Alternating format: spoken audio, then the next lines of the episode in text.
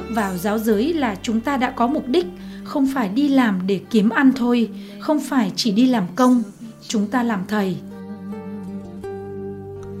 Từng ngày, giọt mồ hôi rơi nhòe trang giấy.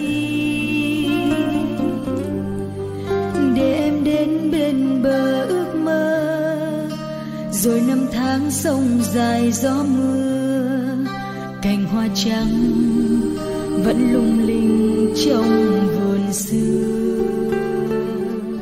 Chào mừng bạn đến với podcast Thanh Hải.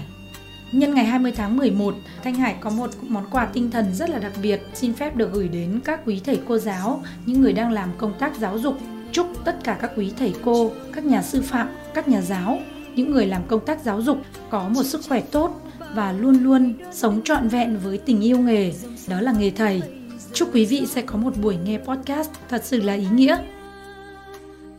Thanh Hải rất vui khi mà nhận được cuốn sách nhỏ trên tay của một bạn học viên tên là Lâm Nhung ở tỉnh Thái Nguyên. Bạn đã gửi đề tặng đến mình kính tặng cô Thanh Hải, người thầy đặc biệt của em. Kính chúc cô và gia đình luôn mạnh khỏe, hạnh phúc, thành công. Vì món quà đặc biệt này đến đúng vào ngày 20 tháng 11 cho nên mình xin phép được giới thiệu đến tất cả các quý vị một cái trích đoạn rất là hay trong cuốn sách Nghề thầy của nhà nghiên cứu, nhà giáo dục Hoàng Đạo Thúy Mặc dù là đã xuất bản từ cách đây gần 100 năm vào năm 1944, thế nhưng mà những cái giá trị rất là tuyệt vời của cuốn sách này cho đến ngày hôm nay vẫn còn nguyên tính thời sự. Cuốn sách này dày à, hơn 150 trang và mình xin được trích đọc một cái đoạn ngắn ở trong phần nói về công việc của những người làm thầy cô. À, đó là phần thầy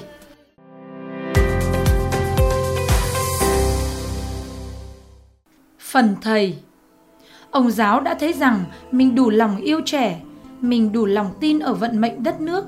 Ở xã hội này có thể thái bình và tốt đẹp được thì cả quyết rằng việc giáo dục thanh niên là việc mình, là cả đời mình.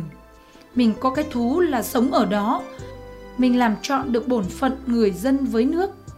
Cái nghề ấy nếu mình cố làm cho đầy đủ, mình gắng làm cho có ích hơn lên, sẽ đủ làm cái vinh hiền trong đời. Cần phải có lòng tin thế đã mà đặt công việc giáo dục của mình lên trên tất cả các hoạt động khác. Thế là đỡ được cái nỗi băn khoăn mà mỗi ngày lại phải tự hỏi hay mình làm việc này hay mình làm việc kia làm nghề nọ có lẽ được nhiều tiền hơn nhẹ nhàng hơn? Nếu cứ có những sự luôn luôn tự hỏi như thế thì trí ở nghề của mình sẽ yếu đi mình sẽ nản dần mà rồi đến chỗ việc của chính mình hỏng cái việc khác cũng không ra gì mà rồi cả đời cố đấm ăn xôi. Đến lúc từ giã mà đi lần cuối cũng không có an ủi và tự hào rằng mình đã làm cho đời mình chọn cái mục đích của nó rồi, không còn ân hận gì nữa.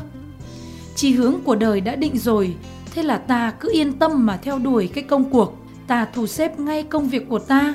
Mỗi ngày ta phải có mặt ở trường độ 5 giờ rưỡi, mà mỗi ngày có thể có 17 giờ Kể ra thì không có nghề nào mà lại để cho người làm được đến 11 giờ rưỡi tự do, tùy ý mình làm như thế. Ta không tổ chức hẳn hoi thì trong ngày sẽ có nhiều quãng trống rỗng làm cho ý chí mình vơ vẩn, không sống được cả ngày mà thiệt thòi cho mình.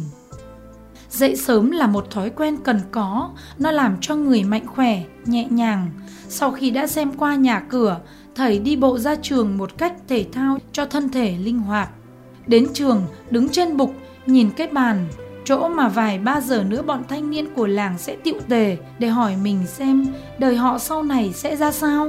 Trong tâm đầy hy vọng, thầy định xem hôm nay sẽ làm những việc gì để trả lời cho câu hỏi của con trẻ ấy.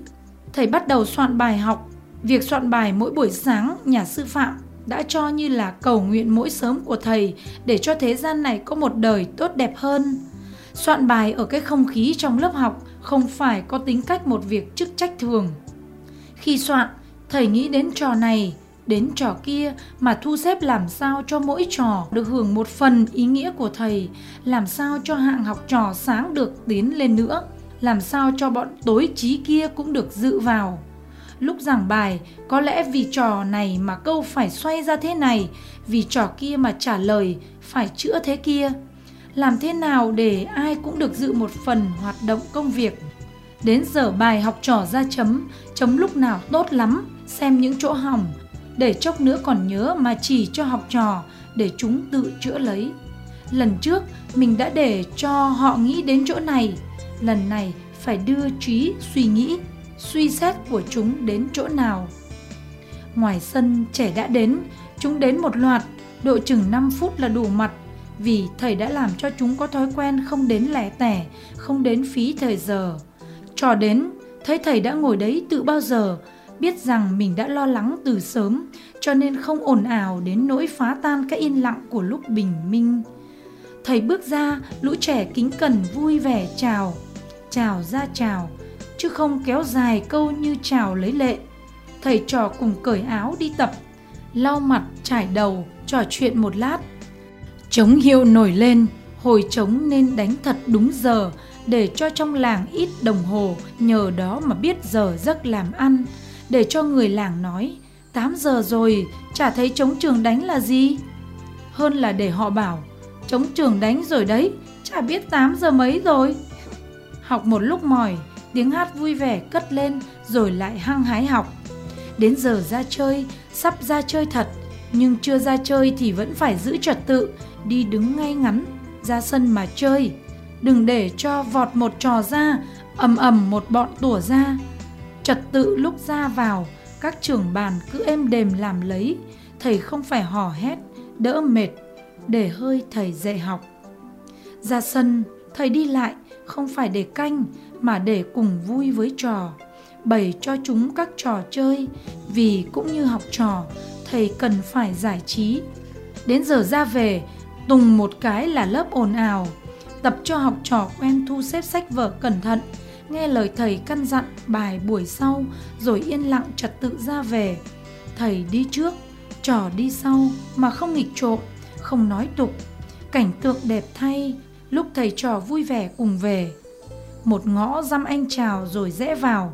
Mấy anh đã tự ý cắp cặp cho thầy hay mang sách đỡ đến nhà thầy. Đó là một vinh hạnh.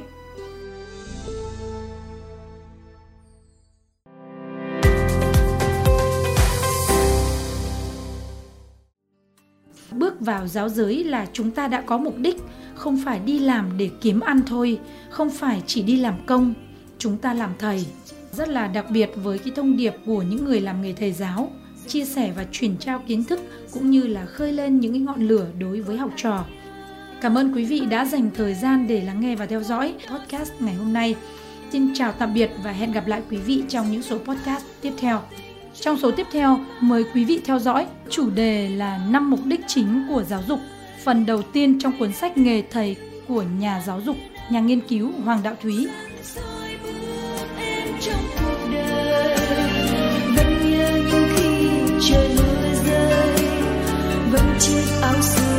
Vẫn